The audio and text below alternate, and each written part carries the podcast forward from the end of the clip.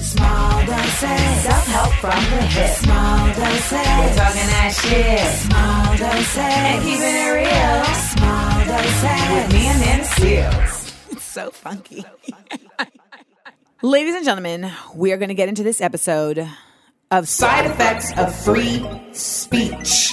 I mean, this was so necessary simply because everybody is using the words free speech way too freely. And y'all, I was so like set bent on doing this properly that you probably hear like horns honking in the background. That's because I'm in New York because I was like, I'm to bring my lawyer friend on the show to set the record straight. So today, well, you have like a married name now.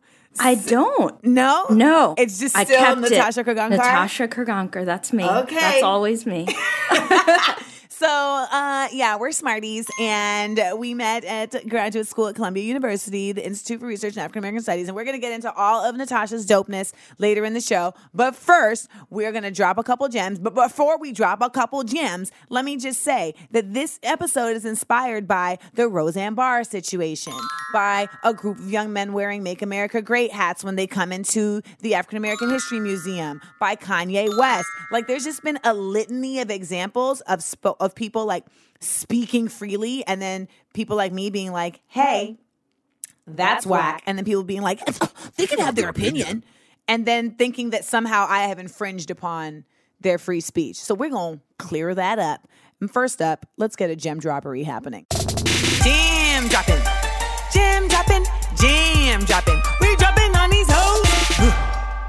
So I'm gonna read the First Amendment off my phone because I was in American government class. Shout out to Miss Mitchell, the best, Dr. Phillips High School. I was in her class just often enough to make sure that I got enough of the questions right on tests in order to graduate because it was basically one of the few like required classes for graduation. Um, but I wasn't there enough to be able to tell you like the true way the government works. Um, and I didn't listen uh, to uh, conjunction junction and all that stuff, you know, when they break it down either. So, you know, there's a lot that I've learned recently simply because it was like, oh, you missed some fundamentals, Amanda. It's just that I know how common sense works, and that's what gets me through. So the First Amendment reads Congress shall make no law respecting an establishment of religion or prohibiting the free exercise thereof or abridging the freedom of speech or of the press or of the right of the people peaceably to assemble and to petition the government for a redress of grievances. And the rights that are guaranteed are that, like, you can do all of that without the government, like, arresting you or shutting you down, et cetera, et cetera. Now, the reality is that um, our government right now be doing, like, all of that and uh, not really upholding the Constitution the way that it's supposed to be, in my personal opinion. But I am not a Supreme Court justice, so it doesn't really matter. The reality of our gem drop today is what free speech is versus what people think free speech is. What I just read to you is what free speech is in actuality. It is an amendment in the Constitution that says that you have the right to speak and to challenge government and to protest peacefully without being suppressed by the government. This is the integral part of the conversation by the government, without being suppressed by the government. What people seem to think free speech means is you can say whatever the fuck you want and not be suppressed by anybody. And that is not the case. So we got to get into this because we are at a really integral time in our in our history in our country where we not only have like the most insidious White House that we've had in an incredibly long time, uh, but also the most like visibly insidious White House, right? So don't get me wrong, like we've had shitty ass White Houses as I can see, but they have still been on like some little like hush hush. They really kind of keep it like on the down low, on the DL, you know, keep it on the down low.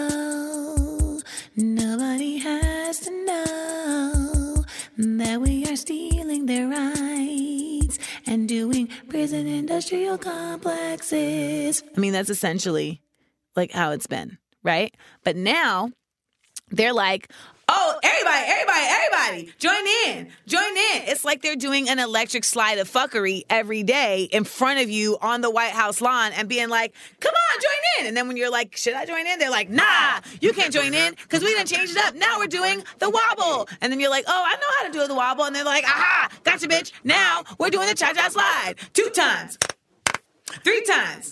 Now lie it out. And then Kellyanne Conway steps in and is like, we weren't even dancing.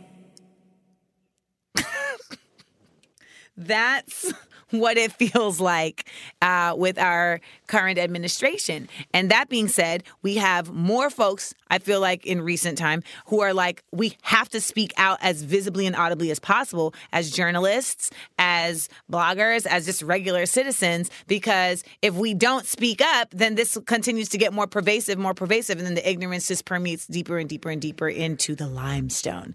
So, in that, you see this government that is actually suppressing free speech on a regular basis. When Donald Trump decided as president to attack free citizen Jemele Hill, who's also a journalist, for her comments about him as president, like I feel like that is what triggered ESPN to feel like they needed to discipline her. And I don't feel like they would have had he not crossed the line as a government, you know, employee and as somebody who's an elected official and as the president of the fucking United States and pointed her out.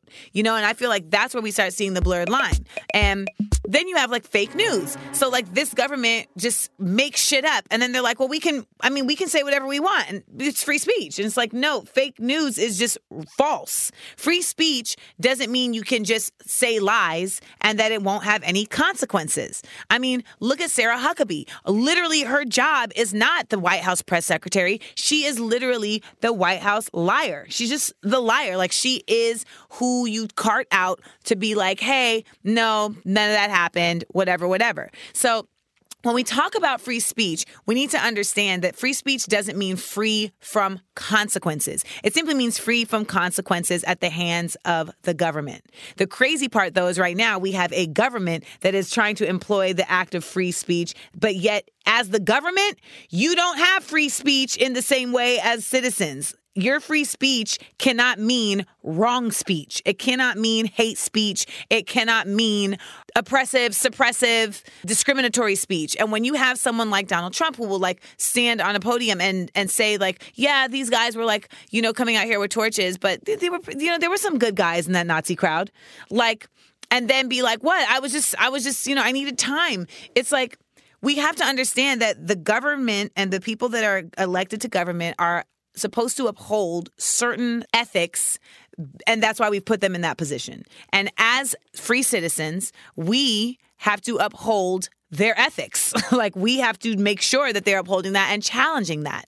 And that is why we have to have free speech so that we can do that. So we can challenge the fake news. So we can challenge the discrimination. So we can challenge the suppression. And when we have, you know, these militarized police forces, they are not working for us absolutely not. They are essentially extensions of the army because they are now also carrying out like suppressive acts against regular free citizens who are simply challenging different government policy and um, and federal policy. So I know I sound like I'm all over the place with this because I'm not the expert on it. And we do have someone in the show today who's going to be an expert on it who can give it even clearer. But I really want to make clear this there is an absolute falsity that says that free speech means you can say really hurtful, disdainful, discriminatory things, discriminatory things to people and not have to suffer any consequences by anyone. And that means that people think that you can say wild shit and not lose your job. People think they can say wild shit and not lose their teeth. Um, people think that they can say wild shit and not have to chat and not have to stick up for themselves or not have to answer to it. And that's not it. Free speech does not mean free from consequences.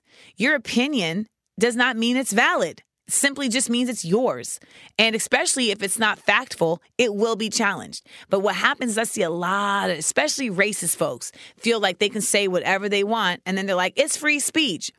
It's harmful speech. And the other thing is, is that actually you're not allowed to use hate speech. Hate speech actually does have consequences. And when you are using language to suggest, incite, or actually enact hurt upon people, you're going to have to answer for it. Maybe not by the government, maybe not by the cops, but it may be by somebody's fist. And if it's not, then it may be by these internets because they will come fo yo ass. Look at that lawyer Schlossberg. He was exercising his free speech up in that restaurant, and guess what? All them Latinx people exercised their free speech in front of his fucking apartment building. Ay, ay, ay, ay. Oh my God. It was amazing.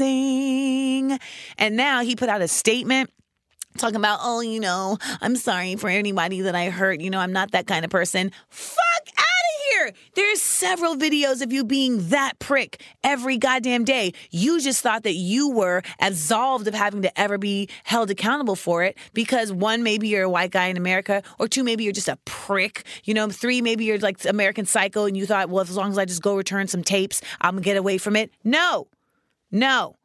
You're going to be held accountable. It may have taken some time, but guess what? It's happening now. And I'll bet you what really happened was that enough people complained to the bar, and the bar was like, bruh, I don't know, Playboy. We may have to uh, kick you out of this whole Juris Doctorate Esquire situation. And then, oh, now you got apologies.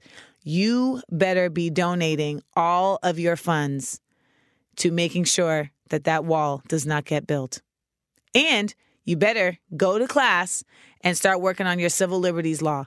Because really, what you should be doing, if you're really bad about it, Mark Schlossberg, you would start dedicating some of your time to pro bono civil liberties work. But you're not going to do that because you're an actual prick. And uh, freedom of speech does not mean free to be a prick. All it means is that you can be a prick and the government won't come for you. But you know who will? I will. Before we get into these DMTs, let me give you an example of, of what this means. Tomi Lahren gets on any platform she can to talk a bunch of fuck shit. She lies, she ignores facts, she conflates issues, she says things for shock value, et cetera, et cetera, et cetera. And she does not expect there to be any consequences for that. But when you do these things, there are consequences. The same way that I know that I speak very directly, very uh, starkly in contrast to a lot of folks in Hollywood. And I speak very honestly about the fuckery that goes on in this country on various levels, especially with women and black people. I know that there are consequences for that. I know that that could affect like how I get hired to do different jobs. I know that that can affect my safety.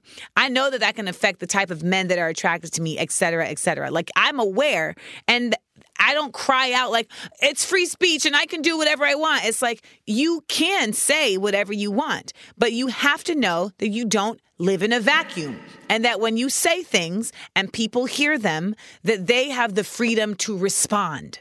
And that is what people forget is that these people in this society are not the government. The government is not going to be able to affect you, but other people will. So when Tomi Lahren gets water thrown on her in Minneapolis and it's like, like she's a damn femme fatale on the tracks, it's like, first of all, as my boy Chris Redd on SNL said, y'all acting like she ain't never been in the rain. And secondly, this is what happens when you are continuously speaking for the destruction, the diminishment, the discrimination of people, especially marginalized people, you seem to think that no one is going to challenge you on that. And you seem to think that you can continuously do these things and that is to make you elevate. No. Then you have people who are like, oh, well, they shouldn't have been saying fuck that bitch to her. So she can literally be on several mainstream media outlets calling for the the the lessening of rights of Muslims, of Latinx people, of black people, but she doesn't deserve to be called a bitch? That's the definition of a bitch. Somebody who's mean for no, no fucking reason. And, and by, by the way, I said somebody because in my mind, bitch is also genderless at this point, and it can have two meanings. It can mean somebody who's mean for no reason or somebody who's a coward. And she's both. She's a bitch bitch. DMT. We're serving it. Question number one How do you explain free speech versus white people using the N word and other forms of hate speech? Yeah, we should wait for an expert to be here because that's a really good question. Because I have like what I, as a regular citizen, think, and I would love to hear that against what somebody who's in like the actual law space thinks. So typically I do DMT by myself, but because we have an expert on the law, a law expert, a, a, a, a juris doctorate, an, a, A lawyer, if you will. a lawyer, if you will, a uh, you know, and uh, what's the other one? Um, what's my favorite? An esquire. An esquire. That's It's my true. I never use it. Oh, you're slipping. I'm slipping. I mean, I just feel like your your driver's license should say Natasha Korgaonkar esquire. Esquire. I'm going to see about that. I mean, I'm just on. um, a good idea. It's Thank very because it's like it's just like so extra in the way that like straight white men in America have always had the right to be without doing any studying. Like, So true. My favorite thing is when a man who's not a lawyer corrects me on the law. that is my favorite thing. You would be shocked. Actually, you wouldn't. no, Some might be shocked to know that it happens with quite some frequency. My second favorite thing is when a lawyer who is not a civil rights lawyer corrects me on civil rights law.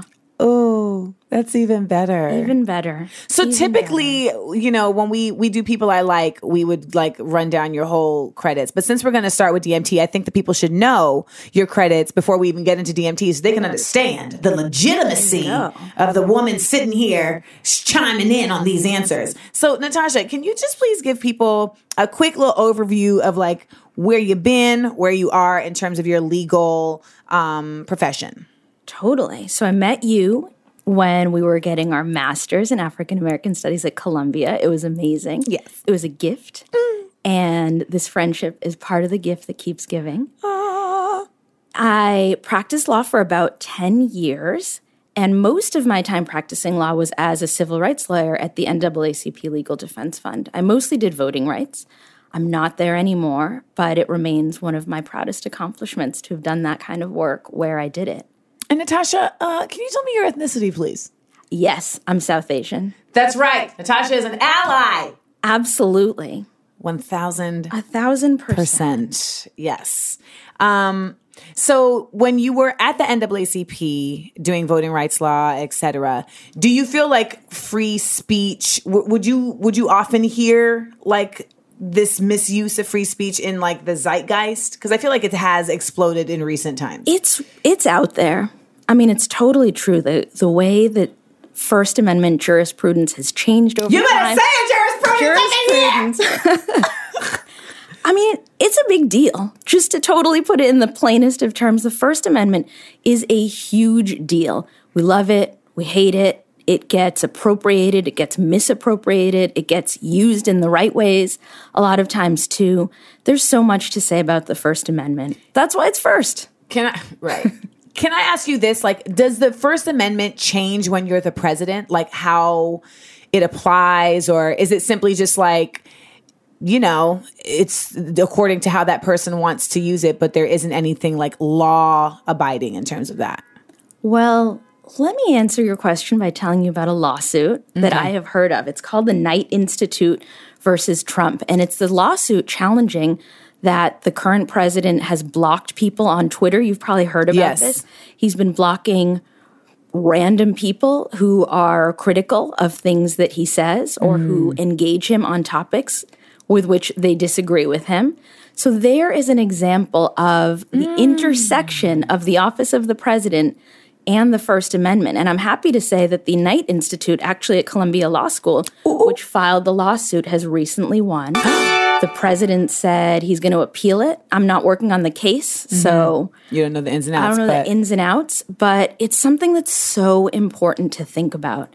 It's super important to think about. This is really about just sort of like what the public forum is. And can we all participate in it? Can we all participate in it with respect to that person and that office as well? So it's something to keep an eye out for.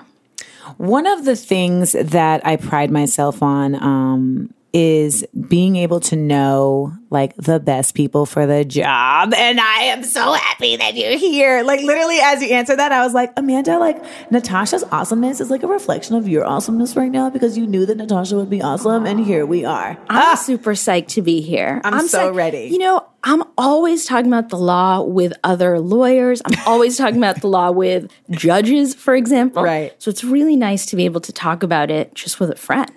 So you're not at the NAACP right now. I'm not. Are you chilling? Are you just figuring out the next trajectory? I think that's what we're all kind of doing. I think that's what we're all kind of doing. I'm super doing that. I just graduated from business school after practicing law for about 10 years. Did you guys So- hear? I just, I just like to reiterate one more. She, Natasha now has an MA. Well, so your undergrad is a BA That's right. At, from Brown, From Brown. an MA in in, in African American Studies from Columbia, uh, a JD, right? Is that what you That's would call right. it? A Yeah, JD, a JD. from Columbia, and now you have your MBA from. Columbia. I made it a hat trick. You made. it. I a went back home. I made it a hat trick. This is your version of an EGOT. I don't know what an EGOT is. An. EGOT is an Emmy, a Grammy, Oscar, a Tony. oh my God. My goal in life. That's Well, one be of you. them.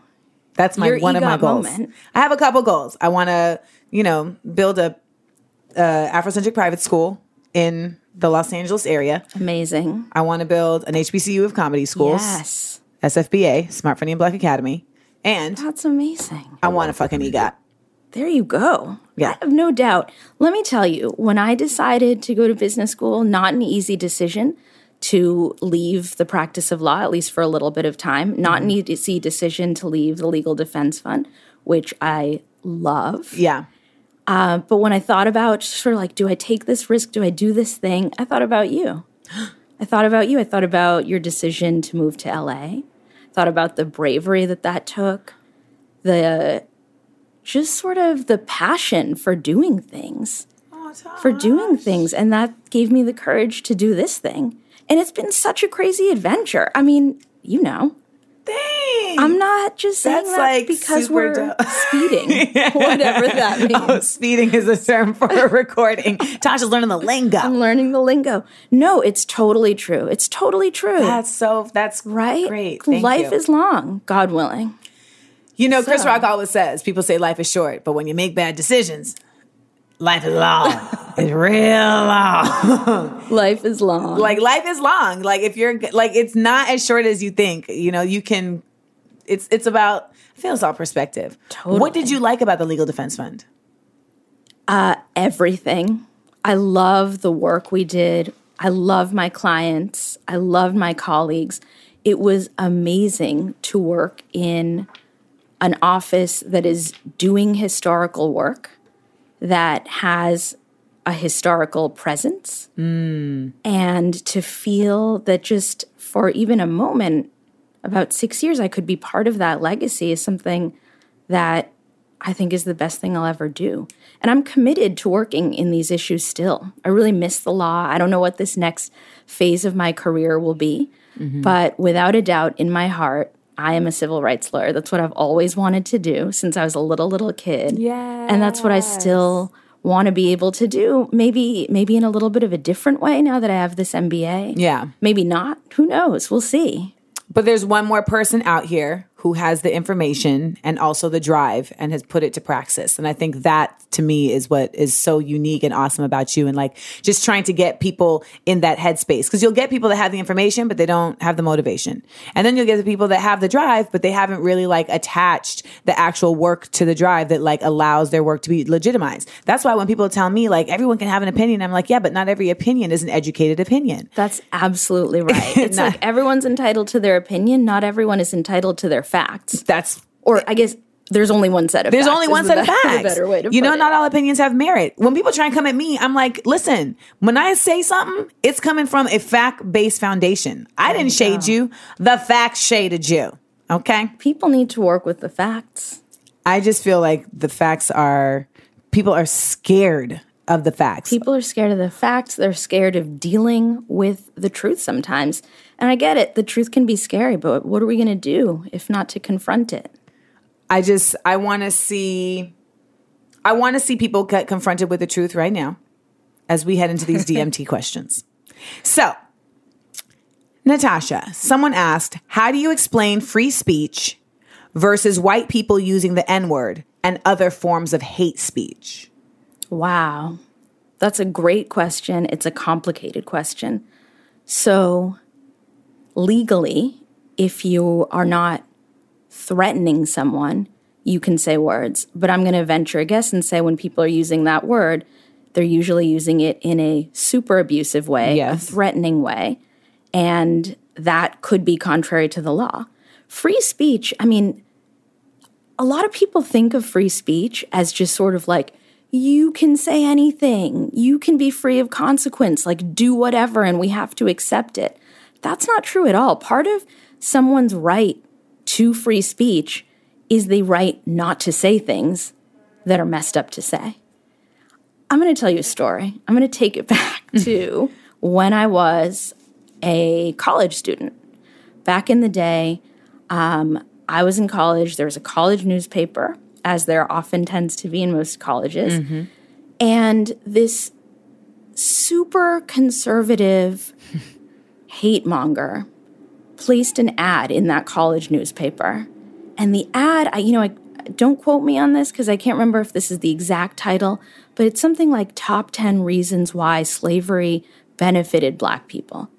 It was bananas. Everyone in the room right now, including Dylan, just went, mm. What? I mean, Because someone sat down and thought about that and was like, Yeah, this is. This this this makes sense, Someone- and then sent it in. sent it in as as a paid And advertisement paid for it. to the college newspaper. Tell me why the college newspaper printed it. And then tried to justify it on free speech grounds. This was before I was a lawyer, right? I was like mm-hmm. 19 or 20 years old at the time. And that's the first time, for better or for worse, that's the first time I really sat and thought about what is this First Amendment? And really thought critically about how it can't serve to insulate you from any kind of criticism, No, right? The way the college newspaper was trying to say it did. And also, part of your First Amendment rights entail the right to say, we're not going to publish garbage. We're not going to publish something hateful. We're not going to publish that's- something like that. That's the caveat. The same way that people have a right to say something, you have a right to refuse it. Absolutely. As long as you're not being violent or abusive, I mean, yeah, you have the right to refuse it. You have the right to have a counterpoint. And that's a right that you should exercise, particularly people of color and women have a right, and LGBT people. Anyone who's being attacked has a right to respond. In fact, you should. Which is what I've been really encouraging people to do because I feel like there's this like there's this overarching blanketed thought process that says like everyone can have an opinion and it's leaving out the extra part of that which is and you are entitled to challenge an opinion. Everyone has a right to an opinion, you have a right to challenge that opinion. And somehow or another free speech gets like intermingled in there and it says that like free speech is you don't have to challenge. But part of free speech is your agency to challenge someone else speaking freely that is harmful, that is false. You know, like people speaking erroneously about things don't get to just call it opinion. Absolutely. I mean, opinions aren't always right. Like, just because you slap something with the label of opinion, it doesn't mean it's okay. In fact, there's plenty of really bad opinions out there.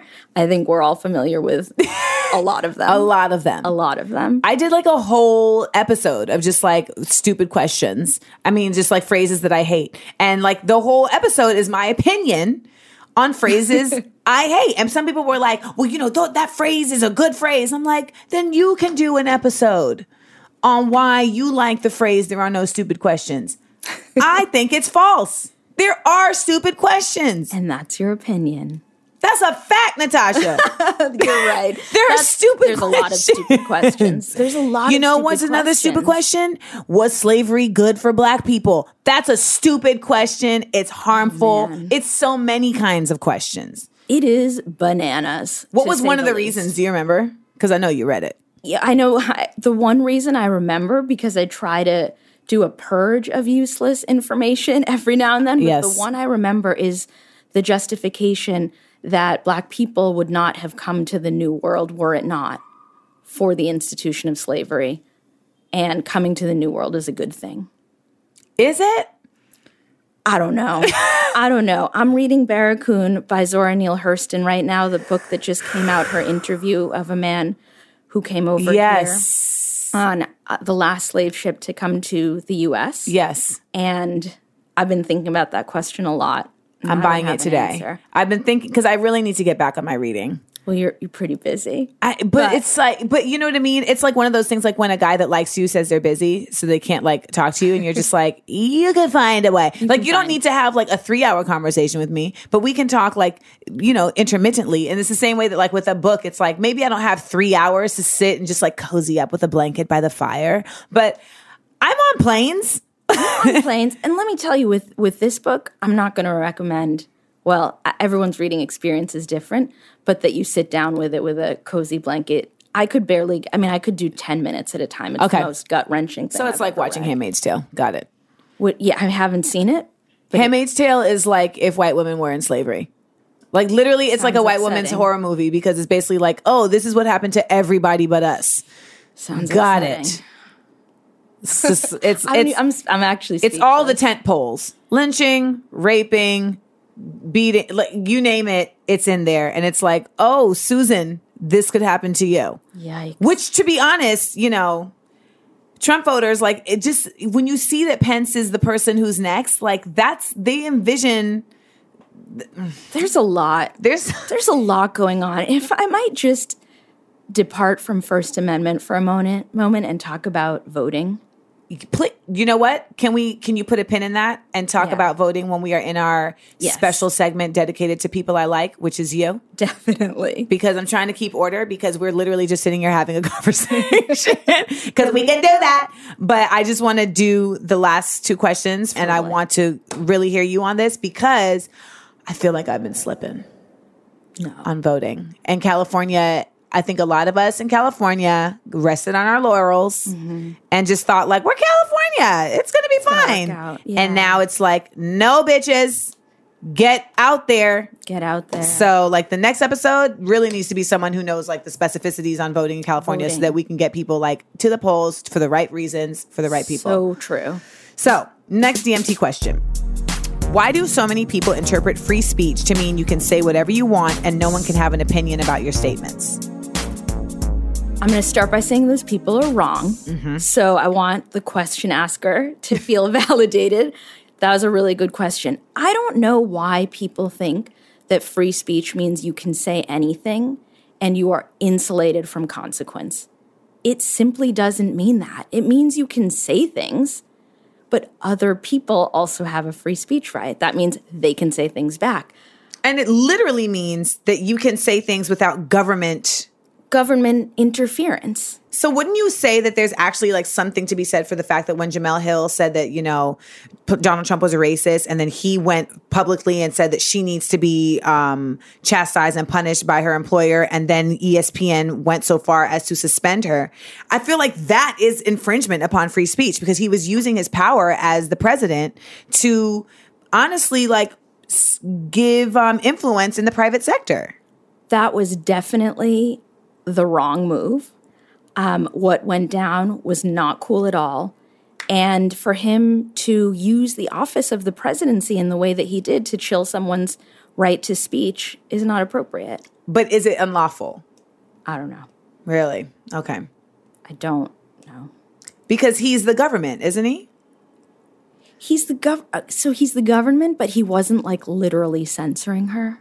It's a little. Con- So literal censoring would be like him saying she no longer you are not allowed to criticize the office of the president. That's illegal. him saying that. him saying that. Sorry. Yeah. He, right. So so him saying the New York Times can't publish articles that are critical of this meeting with North Korea, Mm. like him verbalizing that on record. making a policy and a practice. So that was my question. So is it like a ver like is if he verbally says it, it's just kind of in the ether. But if he if he like made it an actual decree, then it's unlawful. You know, I think we're experiencing a new thing where we now have this president for whom the random things he says in the ether may or may not actually end up being things that he construes or his people construe as policies. So I think we're a little bit in uncharted territory here. Right? Because I mean, it just feels like he says things and then it gets carried forth as if it is policy. And I'm just like, the first 37 years of my life, mostly what was happening is that presidents said things that they meant. like so it's like a little different now. Right. Where I just I just don't know. Is a tweet a law? I mean, no, but some people think it might be. I think a lot of the reason that people think that like you you know free speech means you can say whatever you want is that and i mentioned this earlier in the show is that and I, I don't know like i can't like pinpoint the exact moment when this started happening but like it just started becoming used as a buzzword like as, as a buzz phrase for getting away with what you're saying. Like i did a post on my instagram the other day about how like i was on a date with a guy and he was eh, expressed how he was like avidly homophobic. I mean he was homophobic like people are about sneakers. I mean he was just like really into it. You know he was a collector and i um, was like oh cool. And i just left him standing where he was got on the train and went home. And people were like that man has a right to his opinion. He has free speech. You don't need to judge him. And i'm like I literally left him standing where he was and left. Like I can judge. The, the other part of that is how people love to add like you don't have to judge somebody, and it's like maybe I don't have to judge a person, but I can judge who is in my space. I think you must judge who's in You your have space. to. It's called self-protection. Yes. not everyone's entitled to your time. I never get it. I, I get like I'm a lawyer, I'm kind of comfortable with judging or whatever, but I do not get people's like, don't be judgmental. I'm like you better be. It's like, if you're racist, I'm going to judge that. I'm gonna judge the shit out of you. I'm totally going to judge that. If you're homophobic, I have judgments about that. I don't think it's cool. It's not cool. It's like not if you don't take care of your children, I'm judging you. That's just a fact. You know, it's like, and I think that you have to create, you have to pass judgment to determine is this person valuable in your space? Is this person valuable of your time? I think what people mean when they say like I'm not judging, they mean that like they're not diminishing that person's like right to their rights or whatever. And I'm like, that's cute, very righteous. I get it. But in like the real world, everyday human exchange, we're judging all day long. Like you're on the train and you're judging who you want to sit next to. we we have to be. If what people mean is like you are not entitled to undermine someone's humanity, Fair enough. their humanness, their personhood, Yep. totally agree with that. Yes. If what they mean is like everything is equally okay. It's not. what are we doing? Like everything is not equally okay. That's like the basis of civilization. Like I have a homeboy who's like, yeah, you know, my homeboy is a pimp, but you know, I don't judge. And I'm like, what does that mean? what does that mean? What does that mean? He's a pimp, but I don't judge. I don't know. It's like I've lost so many friendships when people say crazy things that I can't stay. You know what I mean? It's like I- I guess I'm judging, but I'm also not going to be friends with a homophobe. I had a friend who tortured a mouse that he had tr- got caught in his in his house, and like I never got over it. Yeah, that's creepy. It w- I never got over it. I I wouldn't either.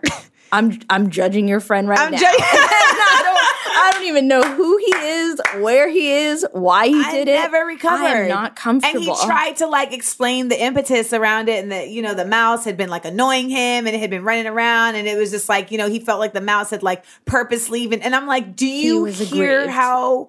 Yeah, he was aggrieved he by was the mouse. aggrieved by the mouse, Yeah. and I was like, I hear you, but nah, like I can't get with that. And I'm not saying that I am like quote unquote sin free or that I'm like you know whatever. Like there's certain shit that people can absolutely judge me for. 1000%. But I feel like I will consciously like make a decision that is not based in an ex an exemption of goodness.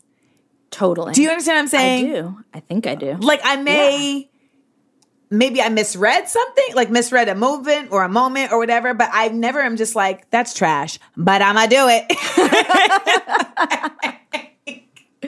that's never the move. That's never the move. And I think with free speech, it's like so often people are like, that's trash, but I'm going to say it because I can.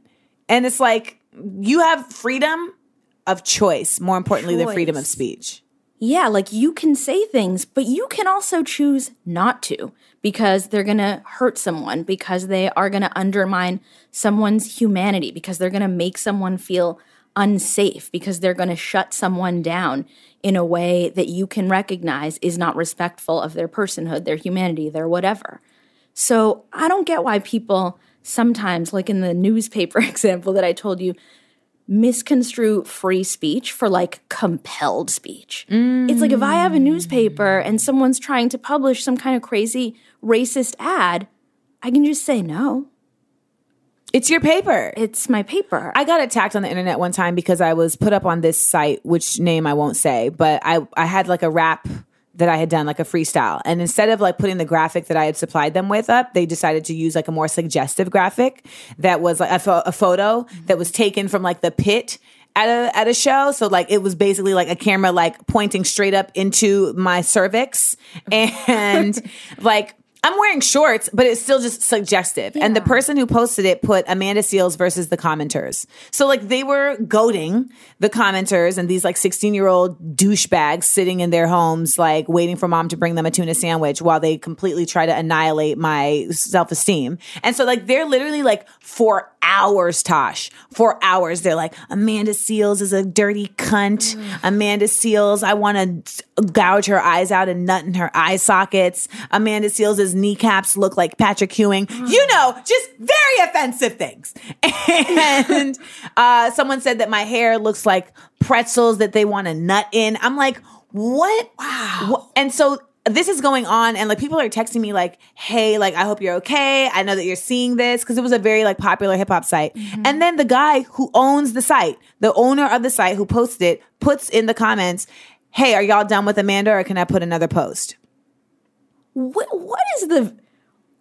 Okay, hang on. So actually, you know what? Nah, fuck that. The site was called Not Right. The nigga's name is SK. He really thought that shit was cool. Like he really, really thought it was cool. And it was so wild how many people came to me and were like, you just have to deal with it. It's free speech. Like, you know, he has a right. And he even said, cause I, you know me, I confronted him on it. and I was like, yo, why are you allowing this to go on? He said, this is my, this is my, uh, my site and this is my forum and I'm not going to censor my viewers. I'm not going to censor my, my audience. And I'm just like, it's not it's not censoring when you are you're literally antagonizing you're literally you're doing the exact opposite of censoring I mean, that's like, that sounds like threats. it's threats It's threats. They're like, and you're and it's completely and it's completely irrelevant to the post the post is a rap about i'm a diva like and mm. and yet and still like you're goading this this behavior. Why? What is it that is you're getting from this? You're literally like asking people to say derogatory demeaning sexually explicit things about a woman. And when you see it happening instead of even just being like hey guys that's not cool if you're gonna comment stick to it being about the music. Even if you did that that at least shows your character. Because now i'm judging you. But it's like you don't understand how many people hit me. We're like, Amanda, it's free speech. Like he can't do anything, and you know they can't do anything, and it's just like you can't. And Amanda, you can't do anything because it's the internet, and he's more powerful. Oh, for real? oof. that breaks my heart. It was insane. Some people, like, I just don't get where the victory comes from. It's like you're enabling what you mm. think, what you're saying is free speech, but really, you're enabling something that contributes nothing, contributes absolutely nothing. And What's I amazing just- where people plant their flag in purpose. totally true. Like, that's the sword you're going to fall on. is like whatever these random people said about your body. Um, Like that was a win for you. that's a win. You know, help me understand. Help, Help me Help understand. me understand. How's that a win? Like you did what? You enabled what? People to be vile. Mm-hmm. good job. Good job. High Good five. job. You High made it easy to be freaking vile. I don't know what else to say about that. Here's the last DMT because I really want to get into voting. I love these DMTs. I bet most people are going to ask about the dangers of racist and alt right rhetoric, but what about in our personal lives? I often have to self censor because some people can't handle the truth. Or when I express what I really think about the world, people label me as negative, too critical, or even cold hearted. You seem like a pretty honest and straight to the point person. How do you deal with that? I'll take this one, Tosh. Go for it. First of all, this question, though completely relevant to like your life, is actually not relevant to free speech because free speech has nothing to do with your personal life. Like in all intents for all intents and purposes, free speech in the way that people are misusing it is really about the fact that you have freedom of speech from being censored by the government. We just keep reiterating it because I want people to truly, truly understand that. We live in a time now where there's more places to speak than ever. Because honestly, free speech, I feel like has somehow gotten bastardized because it's the same way that the word literal became literally like became like Like ba- started to mean figurative. Yes, which is the which is the opposite. opposite. it's like what people have come to think free speech means is that everybody has a right to. And they've they've left off the extra part of nuance because now that we have the internet, everybody does have a platform in the way that they never did. It used to it used to be that the only people that had access to speaking freely um, on a large platform were people with status, you know, or people that were in certain professions. And for the most part, the regular man, you know, who's just like in their car on the way to work, like didn't have access to like go on the shade room and be like, this shit is bullshit, you know, or to like tweet Donald Trump and be like, I think you're racist. Like, it, you would have had to write a letter. That letter would have been read by somebody else. Like it just never was the case. So free speech now has really become, I think, um, misappropriated as free access. And we have to like, uh, no, we have to actually pull the reins in on that because you're talking about the fact that people just don't want to hear how direct you are. Like that's what this DMT question is. And you're honest and people say you're too negative. I don't know you, so maybe you are too negative. But I can tell you this, being honest don't mean you being negative. Like So true. there is oftentimes, and you should listen to side effects of being a realist because oftentimes when you are a realist and you're calling out the situation, it might be a negative situation. And as a realist, you acknowledge the real things in front of you. Like when people say like you're negative about like America right now, it's like Well, there's a lot to be, you know, negative about. cause for concern. and it's just like i feel like there's there's a thing about i always say like don't change who you are change who you're talking to. Like if you really look at yourself because we got to do that. We always got to look at ourselves and be like okay did i have to say that? You know what i'm saying? Like in certain settings and certain times i mean that's just tact because there's something about being truthful, but there's also about being tact. And some people feel like, well, if I'm honest, like, what's the problem? It's like, no, no, no, no, no, no. Tact is very important. You can have honesty, but it's how you deliver it. It's when you deliver it, who you deliver it to. Those things are, are, are important. I hate when people say I don't have a filter because I'm like, no, no, no. I have a filter. It's just that my filter is different than a lot of other people's because my tact is not fear based Totally. Like uh, most people's tact is fear based. I'm not going to say that because I'm afraid of what people will think of me.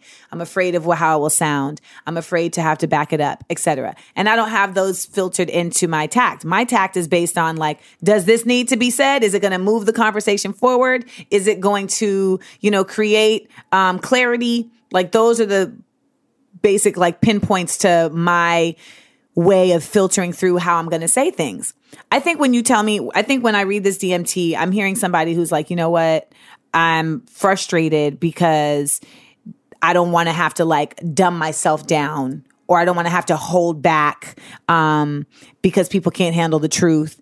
And I think it just depends on who you're talking to and what you're talking about. Like, I'll give a perfect example.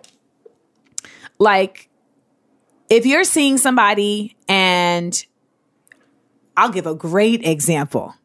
So I had a boyfriend that Natasha met, and Natasha did not like this boyfriend, but she never told me because she was like, Well, I just didn't want I just, to like I know. insert myself.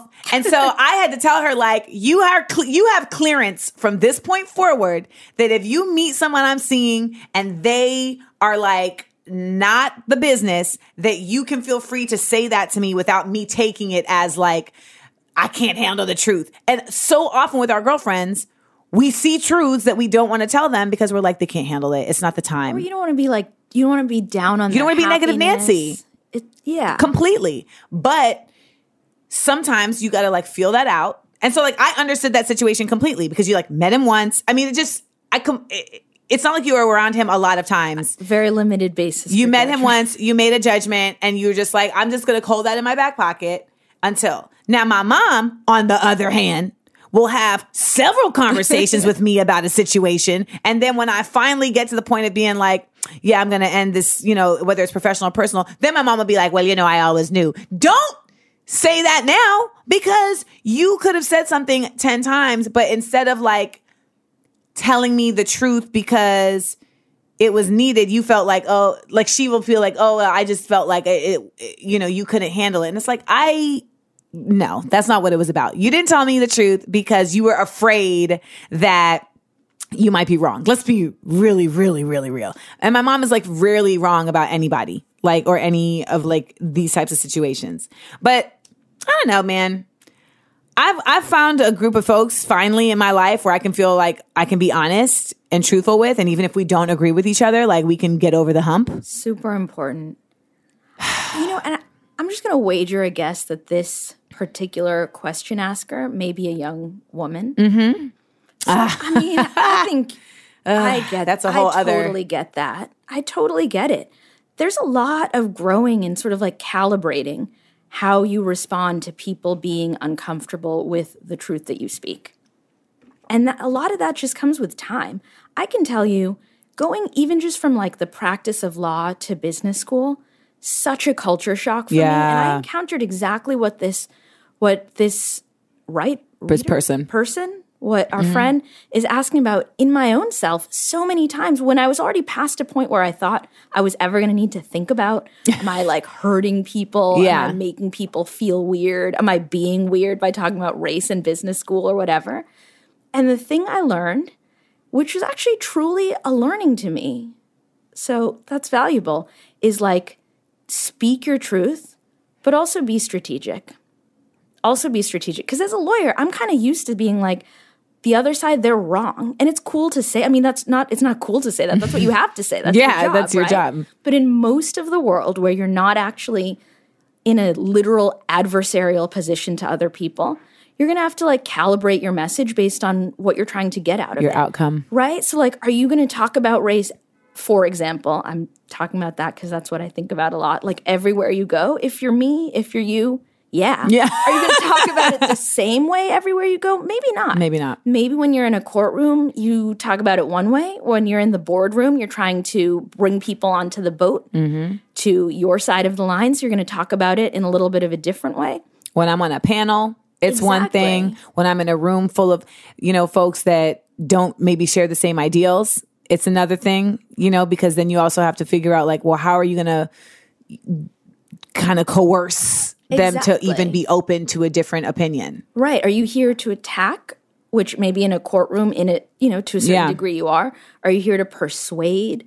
Are you here to make people feel comfortable with your viewpoint? Are you here to call someone out because you're in a classroom and they need to know they're wrong? You got to be strategic. I mean, that strategery, strategery is something that I've actually had to start really, really trying to implement just in my personal and professional lives, just because I will notice something, acknowledge it, and be like, this is what that is. And it's like, not everybody can receive that Just like that you. way. I know. Just, yeah. I mean, We're like, totally. no. And wrong. especially when you're in like a romantic exchange, like that's not really helpful at all. And I've really had to kind of consider, and we've talked about this on the show before, just the concept of like approaching critique with compassion versus like criticism. And I got, I I mean, I don't have uh, endless, I don't have an endless uh, reserve of that, but I've been working on just at least like first approach Totally. first approach like hey so i'm sure that this you, you behaved this way or you said this from a good intention but this was how i received it you know and so can i get some clarity because i'm in my feelings Necessary. and for the most part i've noticed that like people who aren't douchebags will be like let's discuss you know Yeah. people who are douchebags will be like you're chastising me I don't see, or like, I, they'll be like, I don't see how you took it that way. yes they just It's like, does it? But I did. like you don't need to see it because I'm telling you. I'm literally telling you. I'm telling you precisely because you didn't see it. Mm. So I'm telling you. So now let's deal with it. It's totally true. You got to talk to different people differently, you definitely different do. Different audiences. That doesn't mean don't be you all the time, though. Totally be you, but it's okay to have sort of different versions, of you. I would say it's not about not being real. It's about finding different ways to be real. To be real, to get what your ultimate goal is. People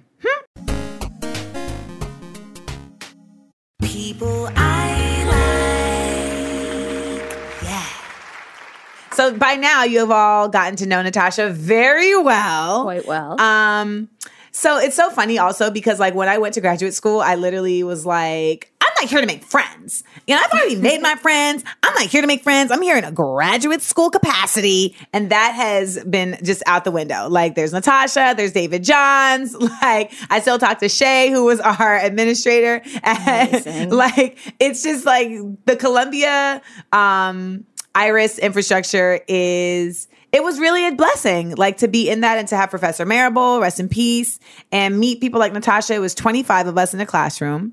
That's right. It was a cohort. small little bunch. Tongo.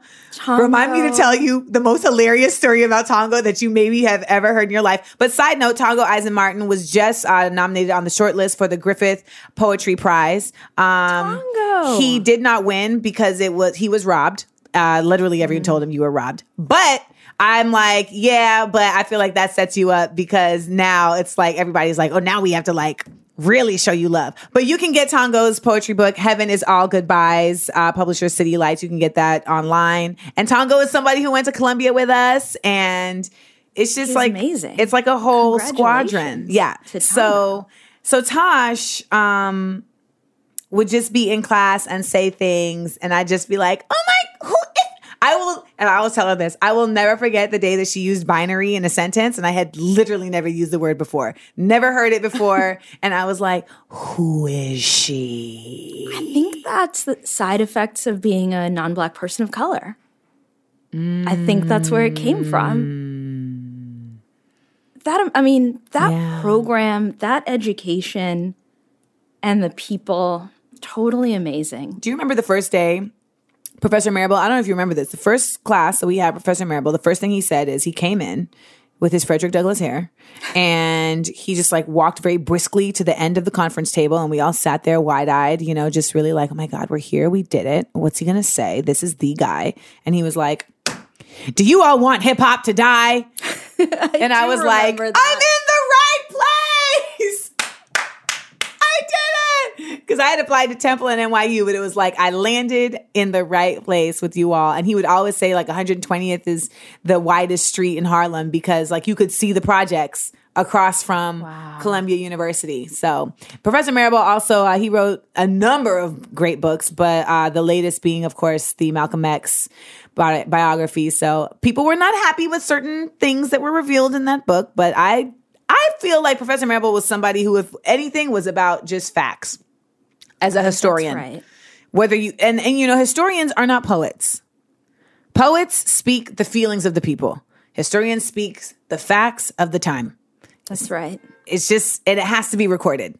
You know, it's like it's like being a maester on Game of Thrones. You know, uh I can see by your face that you're not a Game of Throneser. I mean, I've never seen it. I am Sorry. That's the end of the friendship. I the segment is over. I the show knew- is over. I was trying to avoid the subject because the I knew it was going to be a thing. I knew it was going to be a thing. A Maester on Game of Thrones is somebody who's basically like the historian, the griot, like the knowledge based person that is within every like uh, family and castle.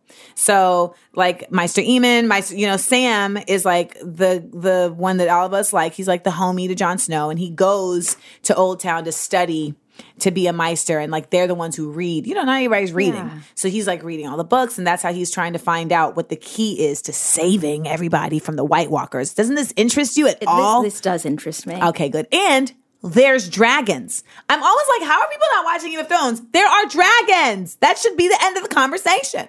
You're not wrong. You're not wrong because there's not a lot of places you can get dragons on It's TV. just the facts. You're right. Well, Natasha, I want you to know that you are not just people I like, you're people I love. We've had a string of people I loves, which has been really, really super dope. And I also just want to let you know that it is not lost on me like the fact that you went to law school and then have used your degree for civil rights law. Like that is not glamorous. It's not, you know, she's not out here in penthouses. I, I am so not out here in penthouses. you know, she's not That is- going to court in Valentino suits. Like I I am not. it's very thankless. You know, there's a lot of truth in that. And at the same time, I'll say that representing my clients has mm. been the greatest honor that there is. And I also want to say that, you know, I'm shifting into this new phase of my career, maybe, mm-hmm. but that it is still very much my intention to be part of fighting anti Black racism. In, in every way that I can with all the tools that I She's looking me dead in the eye. I feel like I'm gonna cry. no, I really. I know. I'm gonna. I'm gonna cry. I need to. I need to stop. But you two are people that I love, and you need to hear just how amazing it's been to watch you blossom, to watch deal. your career unfold in all of the ways that it has, and in to sort of anticipate all the ways that I know that it will.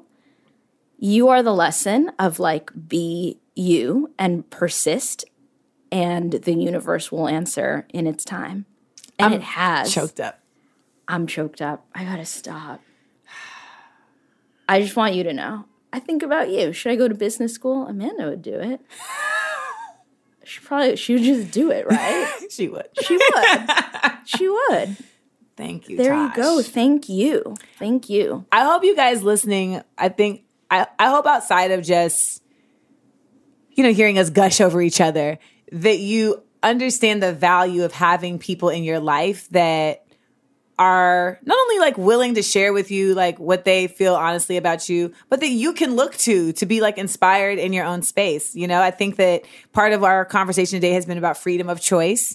And i think sometimes like we feel like you just got to like have anybody around because they're around whether it's family or coworkers or etc and it's like you really can curate your space. And there was a certain time in my life where i realized i just had a lot of like folks in my space whose free speech actually was being uh used to just freely just diminish freely attempt to undermine and freely attempt to you know make me doubt myself and like my purpose and my value. And i had to like put my foot down and just like box out in the paint like Shaquille when he was on the Lakers and like really just say, okay, you need to have people around that are already like in their own space, doing their own thing. And we all encourage each other. Like, I'm not, you know, you've heard me before say, like, you can't light anybody's candle. And that's the thing. It's like people have to light their own candle, but you can still like check on the candle.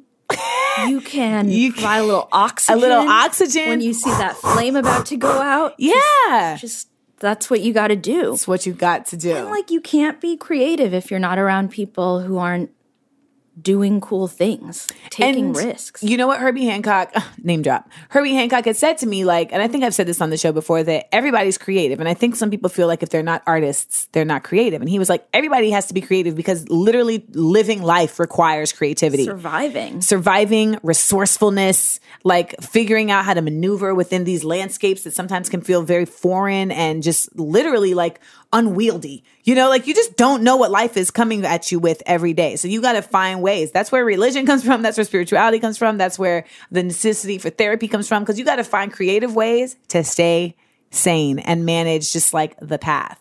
But I want to get into um, the next segment, which is that one time. So, Tosh, I want you to talk about voting because that one time that you were working with the Legal Defense Fund, you were all about voting rights and in your profession. And I know that right now you are maybe switching things, but your heart is still there and the importance of voting and you know all these laws that are coming to place and gerrymandering et cetera et cetera so i would love for you to speak to our listeners about what we had put a pin in earlier in the show Definitely. I have so much to say about voting.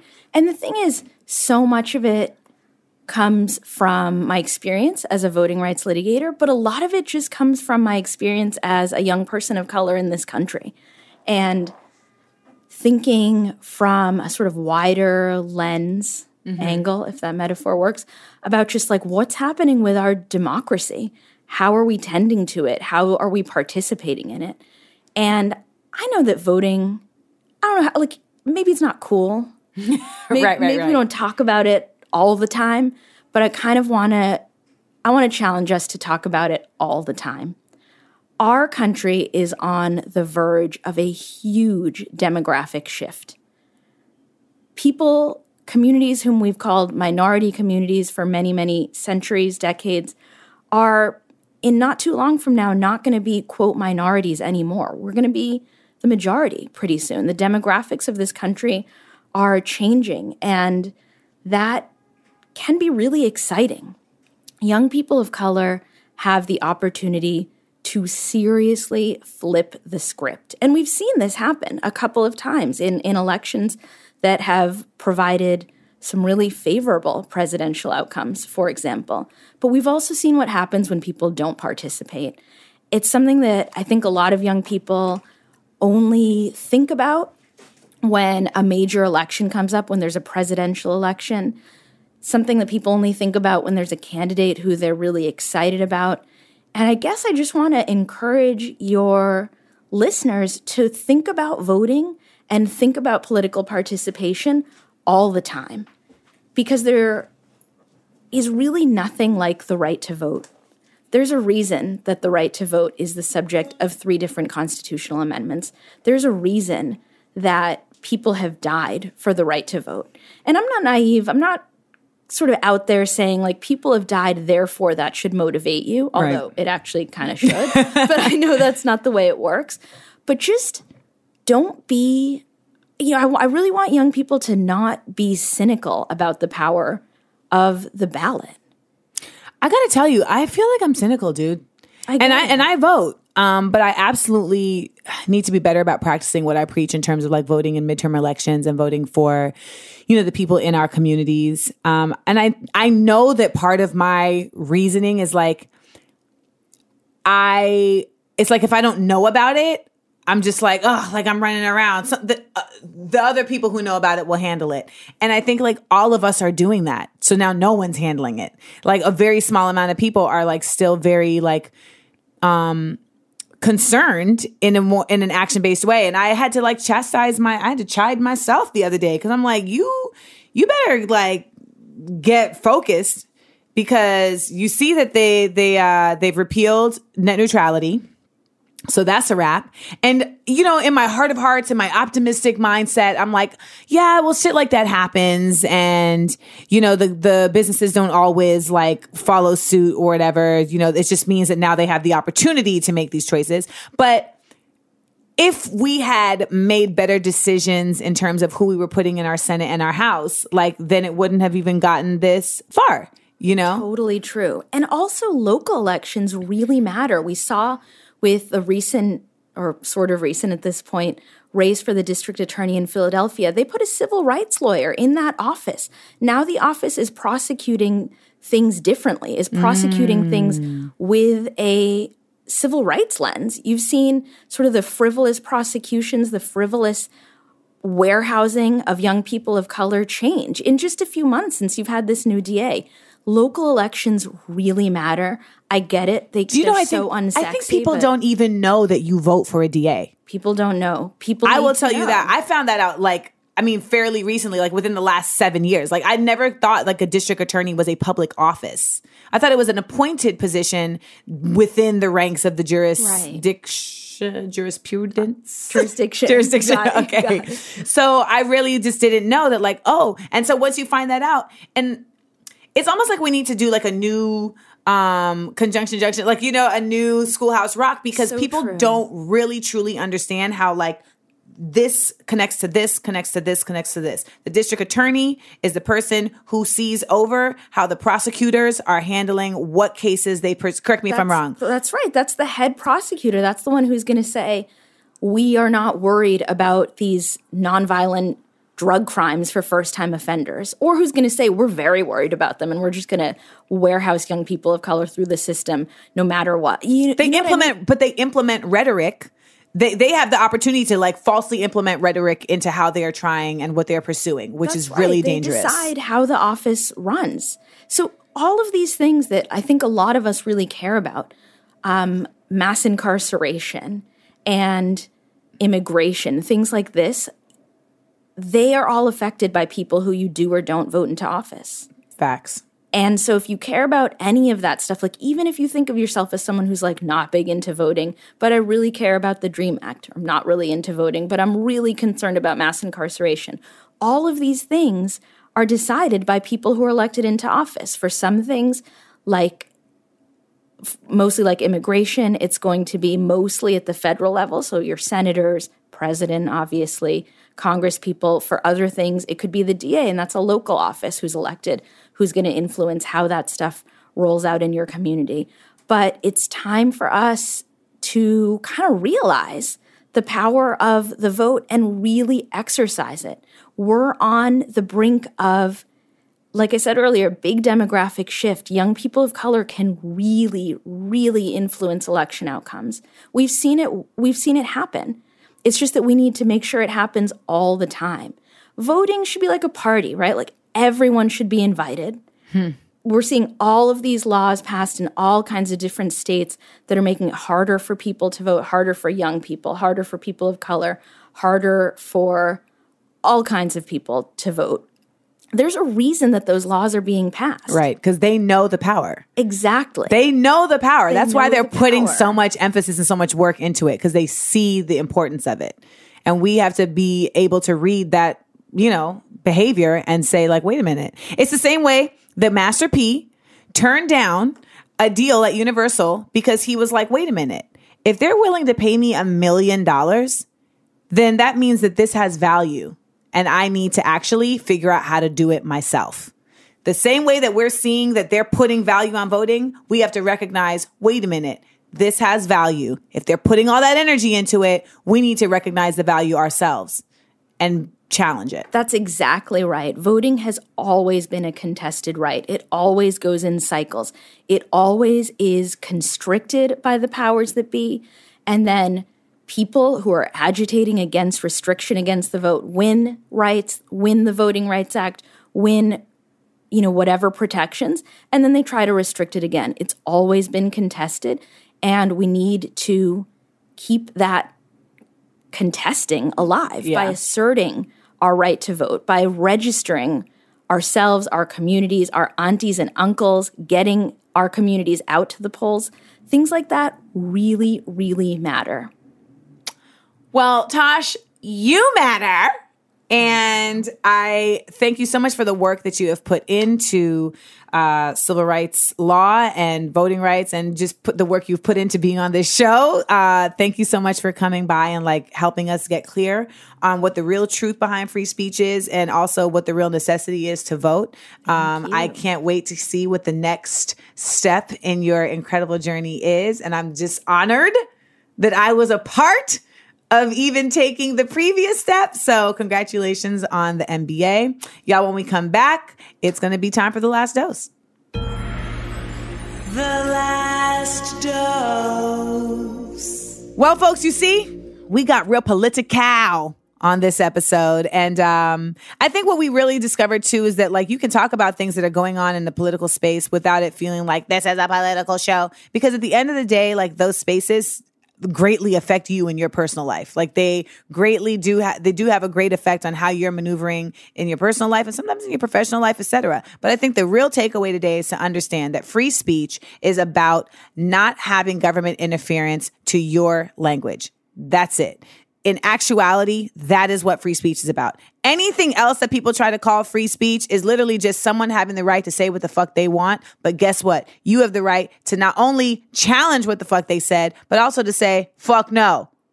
Nobody else needs to hear that. Shut it down. So that goes for all of you all with businesses. That goes for all of you all with Instagrams and Facebooks, etc. When you have people on your site talking crazy and you feel like, well, I guess I have to allow it. No, you don't. No, you don't. Especially if it doesn't coincide with messaging that you are about. And if you're a brand, trust me, these brands be shutting shit down all day long. You know, like the reason I don't wear uh, L'Oreal anymore is because they tried to shut down Monroe Bergdorf when she simply was talking honestly about race. And she was their first trans ambassador. So they were like, mm they so are we calling that oh they were against free speech yes they were against her saying whatever she wanted but they as a business have a right to do that the government does not have a right to stop her but as a business they absolutely have the right to it just sucks that they chose that because they had a right not to as well Make sure to check out my Instagram, Amanda Seales. And of course, My Funny in Black is going on tour. The Lituation 101 tour is hitting cities across the nation from July 30th to August 14th. Go to smartfunnyandblack.com to get your tickets. Come on out. Let's sell these hoes out and show folks that this is the content y'all really want. And let's build it up from the ground up with the people standing up. Have a one, y'all. It's a good show.